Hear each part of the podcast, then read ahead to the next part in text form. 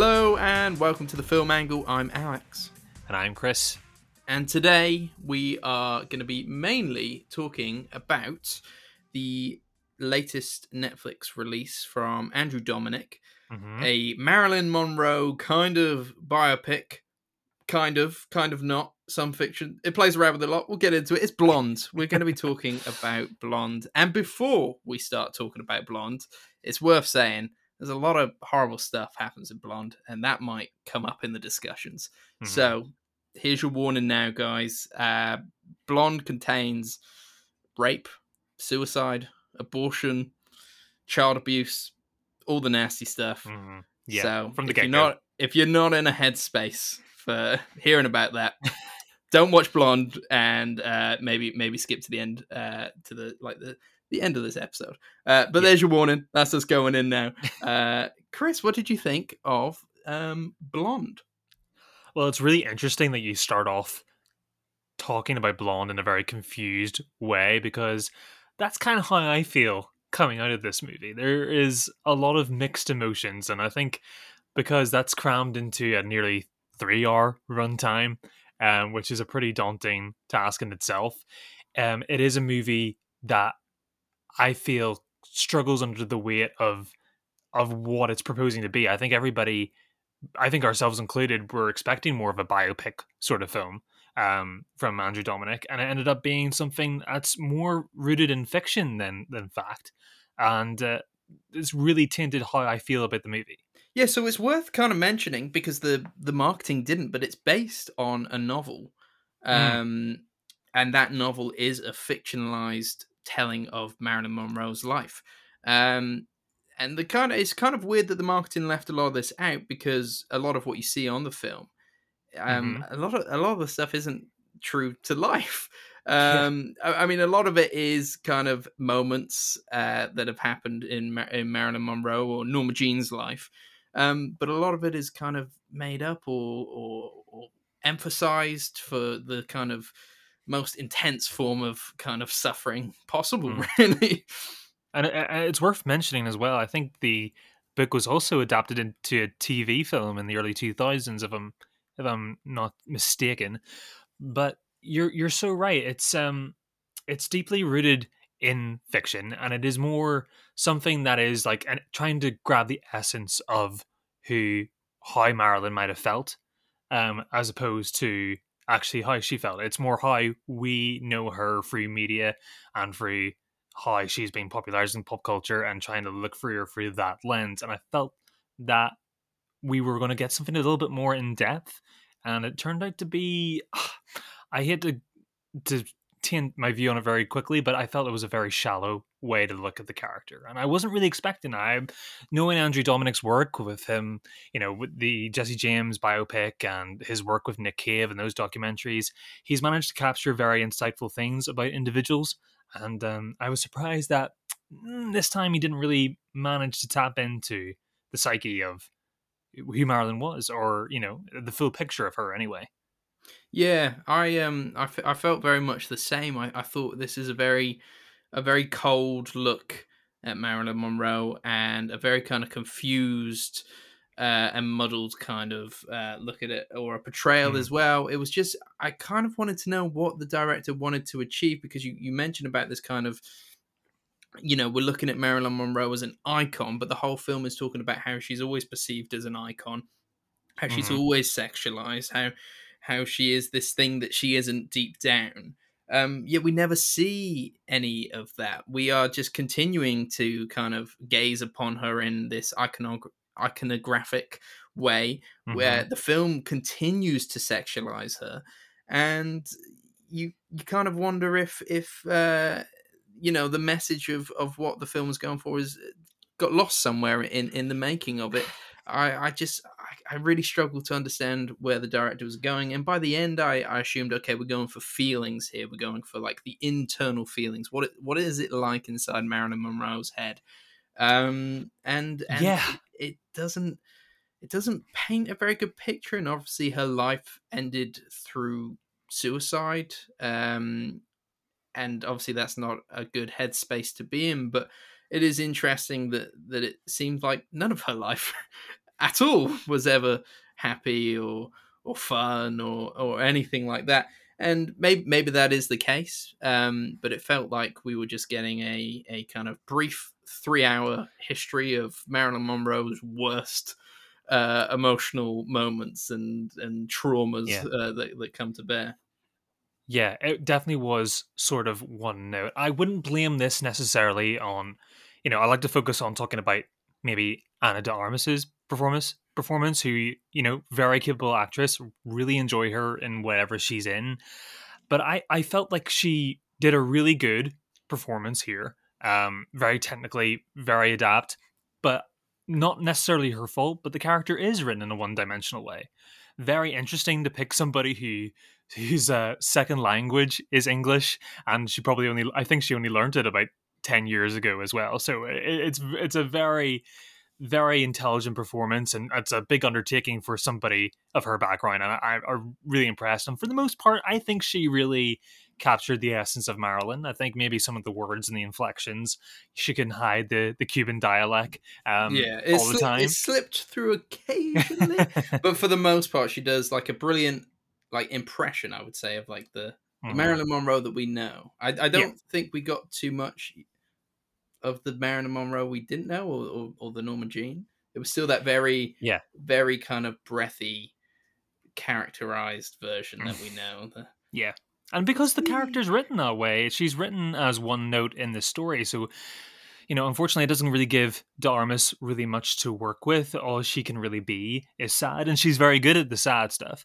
But you know, it doesn't really give us a full picture of the human being, and we're and we're and you know, it ends up being like we don't really have a grasp on who she is. It feels like I'm not actually watching a fully formed real person or their thoughts. I can't tell what she's motivated by or you know what really matters to her because she is a vehicle for sadness and it it becomes almost like a parody of itself really yeah, I think, it, and it gets really tiring by the end. I think oh yeah yeah you can only hammer the same point so much before you need to you know add something new into the frame it's so internal and and and heady and and just sad sad nobody understands me i Oh. am um you know like all this trauma that's coming Mhm. back um yeah i think I think mark kermode described it as like a horror film am i right in thinking i've listened to a few people Oh, talk about it i think he described it as more of a horror film than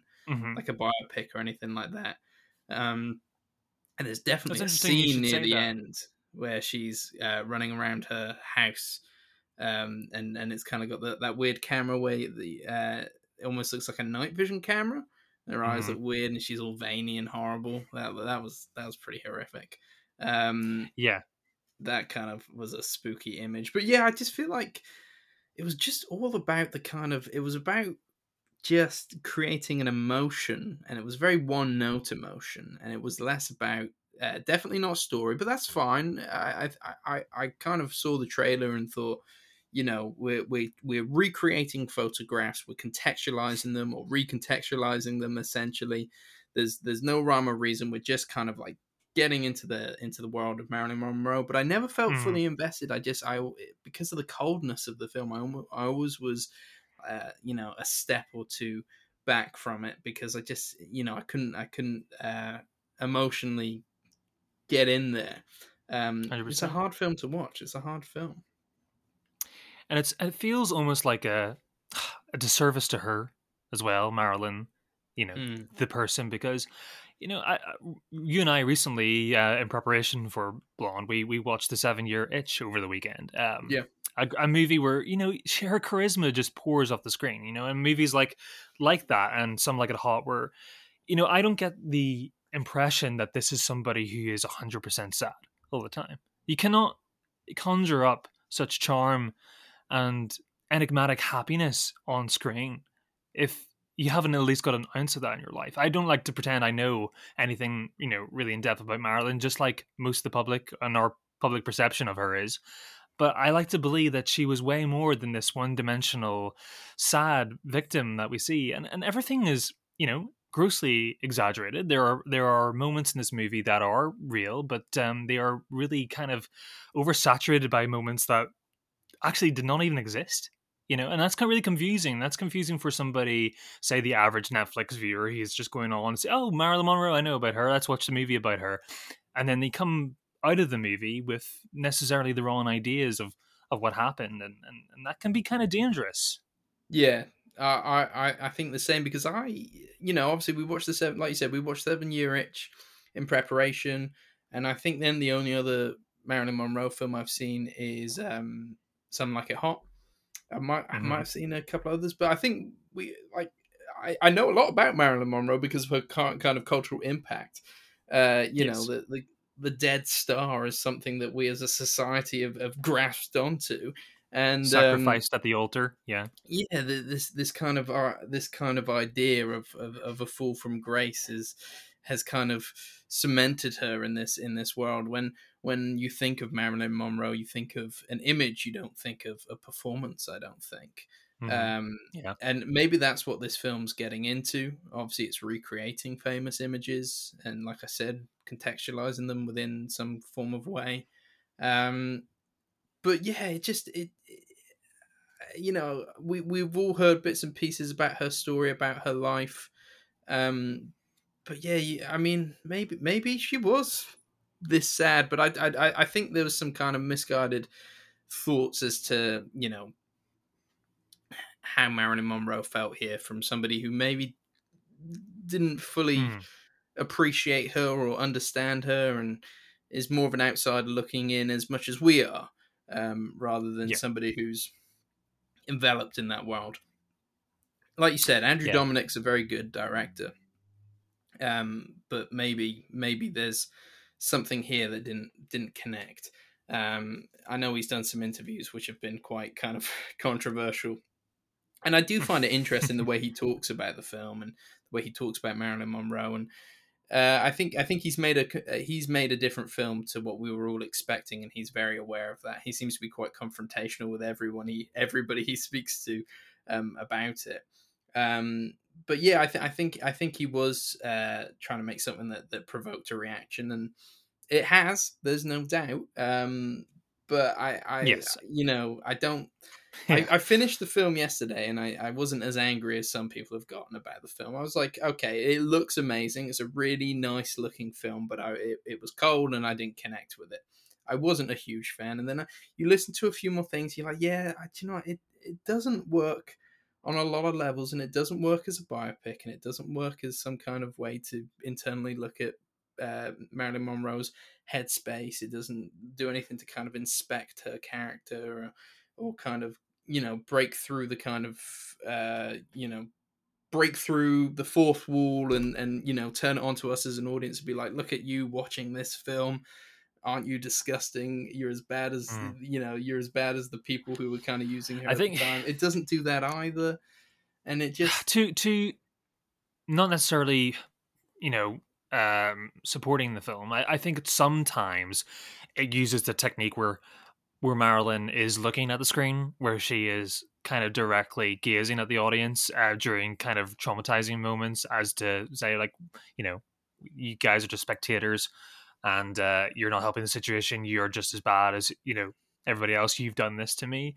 Um, that kind of came through in some moments for me. But ultimately, I find the cinematography, even though gorgeous to look at. It was like you know, it was like a Vogue expose, which kind mm. of is like a lot of the iconography that we know Marilyn for. You know, it achieved the look that um that we all know, but it, it, felt at times that it was very confusing. There was a lot of screen ratio changes and uh, transitions from black and white to color that at first I felt like I had a grip on. I felt like you know, oh right, okay, maybe the black and white moments are a bit more symbolic of the tra- trauma induced moments, and but then they the trauma moments happen in color and then we change from academy ratio to widescreen without any really discernible reason uh, uh, unless it's to promote style and just you know cinema cinematographic flair it, it was so, confusing to me. So the interview i read uh, andrew dominik went into it and there's no rhyme or reason to the to the uh, aspect ratio changes color black and white. It's all to do with the fact as what was the the famous photograph that we are recreating in that scene what ratio was that in what color was that in and that is exactly really That that's the only reason. Apparently, according to Andrew Dominik, though, like I said, he seems to be quite confrontational at the moment in his interviews. yeah, Uh, mean, but yeah, that was his reasoning for all the different changes. There's I mean, if that's so, that is for like the one percent, those people who are diehard and know, you know, every single bit of uh, Marilyn imagery from film and from outside, external from film. So that is really, you know, you got to make a movie that works for everybody and and can conveys a message without having insider knowledge. I think that's you know what makes a good superhero movie. That's what makes a good you know eh, you know film in general is yeah. is I that mean, you I can would jump in and yeah, no, no, go ahead. I would say I would say I didn't bump into the aspect ratio thing too much. I don't mind the change in ratios of the color. It was just kind of Mm. I thought it was just quite Well, it interesting. needs to make sense. and I don't I don't hate the reasoning behind it. I think it's it's strange that there's Hmm. there's not much more to it than that, but uh, it's kind of like okay, that's that's kind of cool. I, I don't I don't mind that. I, think for me, my the biggest thing I hit up against was just the coldness and then the confusing message. Mm. Um, and I think that was like the bit where it really was kind of I was like, yeah, something doesn't click here. Was a scene. Um, I think I, I think Marilyn Monroe leaves an audition. There's a guy by Yeah. the door, and he's like, "Look at the ass on her," Yeah, and Yeah. then you're like, "Oh, okay." Um, you know, everybody sexualizes Marilyn Monroe, but then it cuts to a shot of her walking away, so you get to see her bum. And it's kind of Hmm. like, oh, so we're also gazing now. Like we're also we're we're also part of the problem. Like the isn't the film supposed to be fighting against this idea, but yet we're still we're still doing this. And it, the film does that a lot. It, it does a lot more graphically than than just showing her walking away. Yeah, well, going back to my point earlier on, I, I do think the whole purpose of this movie, apart from sh- shouldn't we feel sad for this person, is Andrew Dominik just really holding a mirror to us and saying, "Hey, it's all our fault," and um, and I think it's a, it's all just like a really big, it's a big circle of hate going on here in this movie. I mean, from the very first scene, it is like.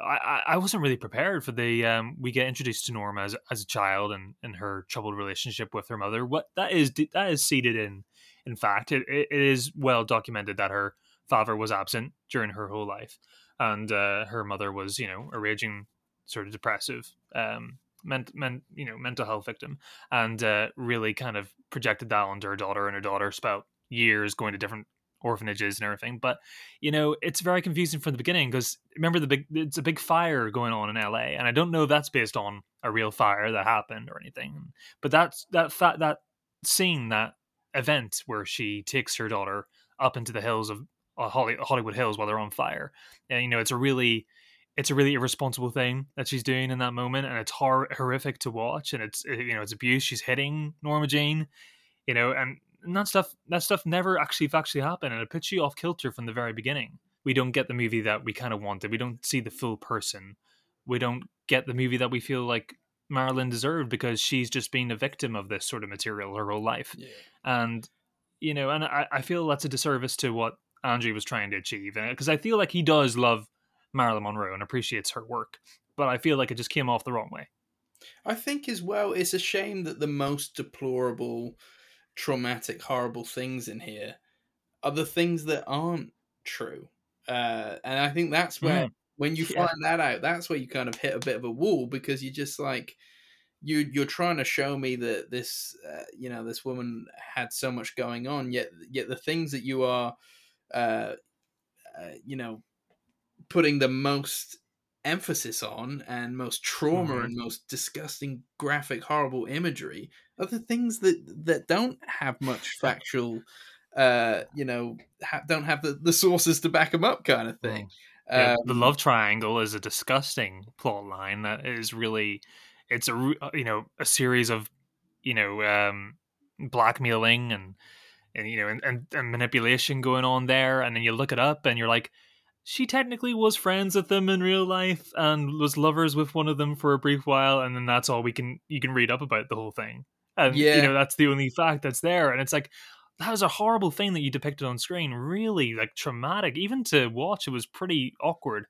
And which yet one is this? there's is no this- factual is foundation this in there. the the thruple that um that yes the, the gemini. The gemini yeah okay yes. gotcha. I wasn't sure because also there's the the jfk rape scene. Oh, which I forgot about that. How could I forget about that scene? That was like, The most difficult one, I'd say. Um, there's an Yeah. abortion scene, which, as far as we're aware, Marilyn Monroe didn't have any abortions.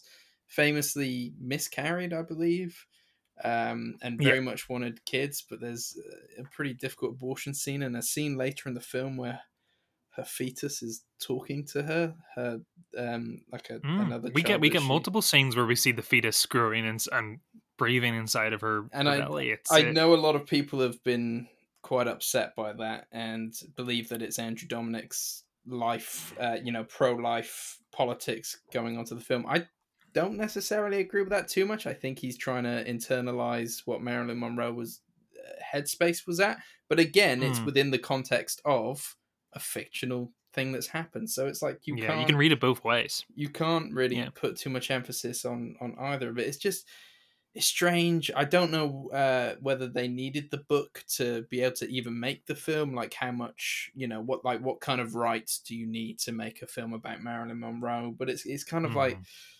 ah, Interesting. Could, could I we haven't looked done that up really.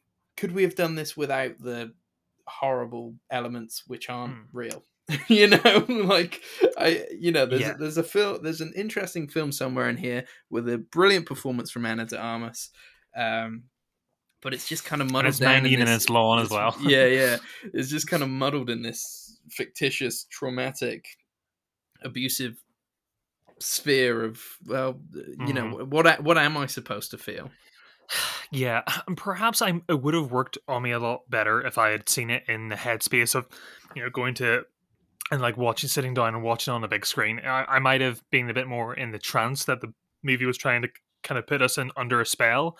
Uh, but when you're watching it on Netflix, you know, I'm I'm thinking there's going to be so many people who are not into this sort of movie that are going to be exposed to this on Netflix. See that it's in the top ten um, Netflix movies, put it on, and I would be surprised. I would be surprised if ninety, oh, well, if five percent of Netflix's viewership get through the whole movie. I, I I can't see it. Yeah, it's it's a difficult one. It's a it's a, it's a difficult one to home sit as well. Like even my mind was kind of going elsewhere near the end. I think the Oh, yeah. end really I kind had to of put the phone on the other side of the room. yeah yeah the the you know the end really does kind of repeat the same points over and over again until her Mhm. until her you know tragic death. Um, yeah, Can I say one good point about the movie? Oh yeah yeah we should we should talk about what we like. Yeah. We should we should. Well, I'd like to say, you know, I was a really big fan of how they showcased Marilyn's relationship with Arthur Miller. I thought that was really well, you know, that was I gave Marilyn a little bit of character in a way, um, and I think Adrien Brody plays that performance so delicately. You know, he's really just seeing him mature, even as an actor, even more is you know he's always been great, but he's really good in this role. And him and Marilyn, as opposed to her other former lovers in the past, like Joe DiMaggio and and the Gemini, um, I feel that they were a bit more symbiotic and they kind of more relied on each other um, intellectually because you know it's it's fair to say that Marilyn Monroe, Norma Jean, she was notoriously a very well read um woman you know she even though she played this dumb blonde on screen she was that's why everybody's so fascinated with her because she did live a double life from what we know about her. And she was you know she was really well self-educated and was very soulful um always liked to know about the world. And uh yeah and and arthur miller is quite an interesting sort of you know caveat to that because they kind of work well with each other and he's emotionally delicate and she lifts him up and he can see through the ga- the public gaze. And and it's really it gives her a little bit of you know a bit more free dimension too so i think more of that in the movie would have been a bit more interesting than her being a victim of her you know previous relationships Yeah, and those scenes in particular, the way they're shot, the colors are beautiful. Like the whole f- the whole film, you can't Oh, fault yeah. the cinematography. It looks stunning. Mhm. The attention to detail on on the costuming and the hair, everything looks I- I- incredible. And and and I don't think anybody puts in a bad performance. Um, it's just the piece as a whole, I think, doesn't click. But all all the elements are there for a, for a really good film. And um, yeah, I mean, you, you you can't fault the way it looks. It's an, an incredible looking film. Well, How did you feel about the N seventeen, the NC seventeen rating for this movie at the end? Do you feel like it really was all just blowing smoke, or do you think that that really was a justified rating that we don't we rarely see in films these days. Yeah, do you know what? All right, so obviously there's some really kind of difficult to watch stuff.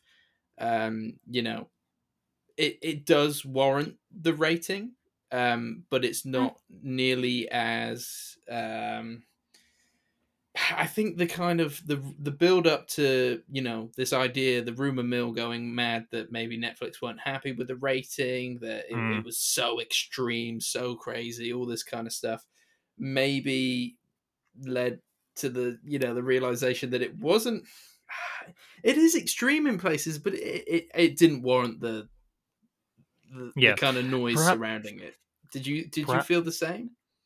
Um, I felt, you know, I felt like, you know, maybe 18 at a push up until the JFK scene. I can understand probably why that probably tipped it over the edge because especially the the I won't go into details about the camera angle that we get in that scene, but um it is something that we don't usually get in Hollywood movies.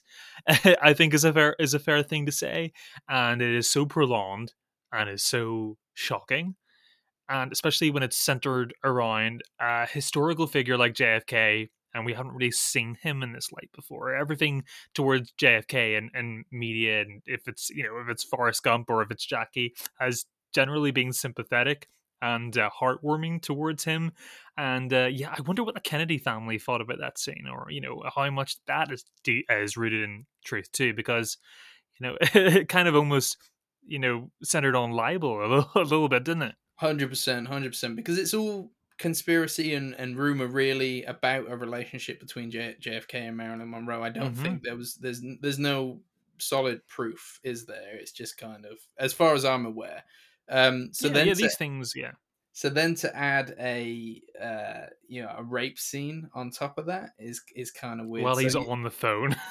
yeah, it's it's weird. And then yeah, shot in a way where if you were like a centimeter, if you push the camera a centimeter down, you you you're borderline pornographic. It's it's Mhm. um yeah, I can't imagine the Kennedy family are happy at all about that. but um, who knows? Well, I, I, I uh, don't know how they got away with it. Actually, it's it, it, it was not what I was expecting in this movie.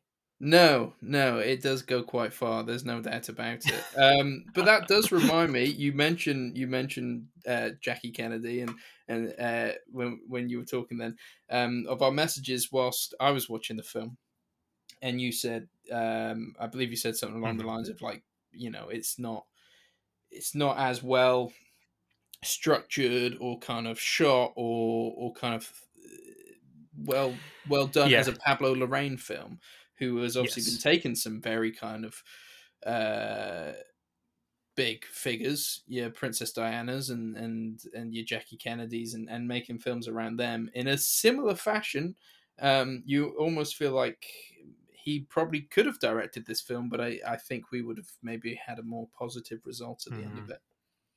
See, the difference is, and that's really the most interesting comparison, is because you know Larraín has been able to make these these very kind of from the outset controversial films very you know they work because from the outset as soon as you walk into the movie the movie declares itself as a fantasy and it lives in that fantasy space. So you can you can buy it for that and you know it's a you know a borderline horror movie or thriller about the headspace of a character and it's dreamlike in the way it's presented and Yeah. marilyn unfortunately blonde starts in a way that follows the trappings of a biopic where we're seeing you know there's elements of nightmarishness and dreamlike qualities peppered throughout the whole movie 100% you know it's it's 50% of its dna but it also has the dna of a traditional biopic and Yeah. you know eh, from the start you know you're following the pathway of you know yeah yeah life to death. And you know it's it's that you know johnny the johnny cash you know thing the, the dewey cox thing you know it, it follows it follows the pathway. But you know it's so blurred between the lines of fiction and reality that you just don't know where you're standing eh, where you're standing anymore. You, you become emotionally numb like the people around marilyn. You, you know you're you- you're not into her plight because you know i'm watching a cartoon character. I'm not watching a real person. Yeah. I yeah no I, I absolutely agree and I, I think that the best thing Pablo Larraín does with his films as well is he sets them in a short period of time. A short yes. but but you they know get in and very out you know he he makes that time period feel like it's like an influential mm-hmm. period of time on that person's yeah. life and this is why they might be like this is because these three days this retreat you know all that kind of stuff the watching your husband get shot in front of you uh, and and the fallout from that is is probably the best way it makes you it makes you wonder like which which part of this film would you have stretched into the into the Pablo Larraín film i probably would have done the some like it hot billy wilder uh, you know the kind of tensions on set there. Maybe maybe focus it around that that, that space would have been maybe more interesting. You, you probably could have got into all the same stuff, maybe. Um, you know the kind of you know why why is Marilyn Monroe breaking down at this moment? Is it because of the miscarriage? Is it because of you know fame's gotten fame's had its hold on her for too long, all this kind of stuff. Uh, she feels like she's, you know, she she is quite. You can tell in her performances she is quite witty and in on the joke, but in the film it, it portrays her on the some like a hot set as feeling like she's the, you know, she is the joke, and and and she's starting to feel like maybe people are laughing at her and stuff like that. It's so funny, you know. Imagine I can't imagine what it was like watching her on screen, you know, in the 50s whenever she really blew up as a big Hollywood icon. But we watch her now through a lens of we understand that she actually was very talented and put a lot of thought into her performances, and we can enjoy them on the level that but she she isn't the dumb blonde, she's playing the dumb blonde, and she does it really really well. And her comic timing is amazing. She usually you know outshines anybody else she's sharing a scene with. Definitely prevalent in uh, the seven year itch. She definitely you know outweighs her co-star in the short amount of time that she's on screen. Um, but it's interesting. I, I I wonder how people felt back in those days. You know, because now we can really see who she was as a performer, and we didn't get enough of her. She really was a talented person, and that's what I can take away. I just can't. I don't feel like I come out of Blonde feeling like I know anything more about her that's true. Um, no. Because I am interested in her, and by the end of the two and a half, you know, two and three quarter hours of of Blonde, I was you know, I was disinterested, and that's the opposite I want to feel from a Marilyn Monroe movie. I want to keep delving down the rabbit hole, and, and the rabbit hole wasn't there to delve down. It was just um, a series of deplorable events, and yeah, that's how I felt about Blonde. Yeah, I I I feel the exact same way. I, I wanted to get into that headspace more, but I I, I couldn't. Um, and yeah, I, I didn't learn anything new about Marilyn Monroe. Um, I think I learned more about her from the Seven Year Itch, watching that uh, in in mm. preparation for this film and being like, wow, you know, she is That's a star. so funny. Would she? Would you know? Would she be as big an icon had she not died at such a young age? Um, probably not, but she still would have been one of the great movie stars. There's no doubt about it because she, she her presence on screen was was kind of fascinating and and you know watching that for the first time and I, I didn't love the Seven Year Itch. I thought it was fine, but like the way she mm-hmm she yep, builds her own kind of persona and character in that in that way and completely owns it um yeah. is, and is full of charisma is, is is is is kind of like really wonderful to watch. You make such a good point. You get more character and layers to marilyn monroe in a movie that came out nearly 70 years ago pl- where she plays a part she, where she plays a role you get more free dimension and more insight into who she is as a person than you do out of this two, nearly three hour movie about her. And I think yeah. that's the main come away from this. Definitely, definitely. I um, yeah, I I've only just realized, but yeah, I I learned more about Marilyn Monroe then. well, that's our uh, views on on Blonde. You can currently stream that on Netflix, and let us know if you agree or disagree with our opinions. But we're going to kind of segue into a different segment of the show that I've, you know, reportedly a few people have told us that they've really enjoyed. So we're making a return and we are teasing the upcoming special for uh, the movies that streaming forgot. And this is a Halloween special.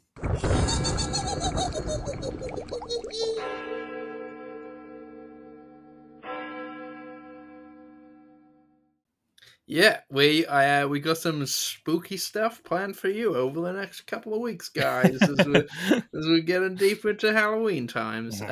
Um, yeah, so we are going to be doing next week another films that streaming forgot, and it's going to be a Halloween mm-hmm. special. So, uh, Kris, you and I have been scouring the the streaming sites once more to find um, a horror film. However, in our messages to each other over the past few days as we've been looking for them. We're going to be a bit kinder to each other this time, I think, is the idea. Yeah. We're not actively trying to find a bad film like maybe we have done in the past. more Kris, more Kris than me. Uh, Oh, but come we are, on. we are trying to find a a horror or Halloween, uh, you know, kind of type film that Mm-hmm. maybe um, has kind of gone below the radar. Not many people have heard of, but who knows? Could be a good time from premise, ratings, whatever alone. Yeah, because I don't know about you, Alex. Every year I get sick of watching the same. gr- Even though they're great horror movies, I get sick of watching the same ones over and over again. You got your John Carpenter's, you got The Thing, you know, you got Alien, you got your Nightmare on Elm Streets, you got all those. But we wanted to mix it up and you know cover a blind spot that we probably would never unless we forced each other to watch these movies. Um, well. And I, I think I picked kindly for you th- this time. It's not Atlantis Untold, the the movie that infamously broke um, Alex last time we did this segment of the show. yeah, no, I'm, I'm, I'm glad. I was like, please, please be kind to me. I, I, Yeah. you know, let's. There's so many uh, horror's like a weird genre for me because I grew up not Mhm. really liking it, but I think that's because I didn't always fully understand the fascination with wanting to be scared. Um, Mhm. Uh, but it's really kind of grown on me recently, and I think there's been some incredible horror films. Um, and I also, um, me and my partner, we love going like eh, like we watch a lot of horror films together anyway. But in October, we we we go we go to town on the horror films. We call it Horror Yeah. October, and uh, we watch as many kind of like uh, different horror films as we can. Um, so this is just kind of another one that we'll be watching together. I hope. So, Alex, the movie I have picked for you to watch on this Halloween special is a pretty well regarded movie, actually. Even though Okay. probably not a lot of our listeners would have heard of it before, um, it is really well regarded in in the indie scene, and it is a movie that's currently streaming on Amazon Prime. So fits the parameters of our rules of the show that we've underlined at the beginning. It is a movie called Images from 1972. It's a British psychological horror film written and directed by Robert Altman. Uh, the picture f- follows an unstable children's author who finds herself engulfed in apparitions and hallucinations while staying at her remote vacation home. So, yes, this is a, a bit of a, a trippy British horror movie from back in the day. That is, uh, I've heard good things about it. Interesting. Yeah, I um yeah, I'm very much looking forward to that. Robert Altman is the is the director, so The Long Goodbye. He was in a, Oh no, he was an actor in The Long Goodbye. Sorry, I'm looking I'm looking up all the all the things now to have a have a yeah, yeah. you know, see what I'm getting into. his But filmography. yeah, that sounds really interesting, Kris. I'm I'm I'm, int- I'm very excited to I mean, uh, he did. Unfortunately, he did direct Popeye in 1980, and which is not a good movie. very very intrigued. Uh shall I shall I tell you about Did I do better though or- this time? Yeah, it definitely seems that way. All right, so Kris, the film uh, I have chosen for you is also an Amazon Prime film, uh, so you'll be happy Oh. to know. Uh, so this is very interesting um, because it's uh, it's a British film as well. Um, I believe it's set in Northern Ireland, so there you go. what? Yeah, yeah, yeah. It's uh, it's a Isn't supernatural. every mo- hor- isn't every movie set in Northern Ireland a horror movie? no, no comment. No comment. Uh, uh, it's called Wake Wood, and it's a supernatural horror film from 2009, and it actually stars Timothy Spall and Aidan Gillen. Ah, no, these are yeah, notoriously great British theater actor is fantastic. Yeah, we've got Littlefinger from from Game of Thrones, and we've got the great Tim Spall. No, I'm looking forward to that. Exactly. Um, And what is it about? The parents of a girl who was killed by a savage dog are granted the opportunity to spend three days with their deceased daughter. It's a nice. Little. It's like the 90 Simpsons thing of digging up the grave. Yeah. Yeah, so I, I, I mean, I'm, I'm intrigued by, uh, by the premise alone. Um, it actually has an eighty percent Rotten Tomatoes score, though that does uh, seem to be very heavily weighted on the critics side. Um, but yeah, I, I found a review from the Guardian that gave it four out of five stars. So I thought, I've not heard of this, but potentially it could be a it could be an interesting one for you to watch. So I hope I also have been kind to you this this time round, Kris. Yeah, no, definitely something me and Lauren are going to catch up on, uh, courtesy of Alex. Nice, yeah. It was just one of those things as well. It's kind of like you know those actors they they wouldn't done classically. They wouldn't yeah. go for they wouldn't go for something that had nothing that intrigued them, surely. Um, unless this really we'd like to the- think so. unless this really is the one for them. I can't, yeah, because I can't imagine they would have got a lot of money from this. So it would have been a relatively small budget, and unless they're just doing it as a part of a a, a promote pr- promote Ireland tour or something. But no, look very much looking forward to this, Alex. So um, yeah, and I think coming up for the rest of this month, we're I think we're probably looking to in future episodes do a top sort of five list for best Halloween themed movies um, or favorites. So we haven't done a Mhm. top five list for a while, and it's really good. You know, the, the, let the listeners kind of know a little bit more about us as well, and know, what what makes us tick. And I think the last time our top five comfort films definitely um, showcased our mindset a little bit.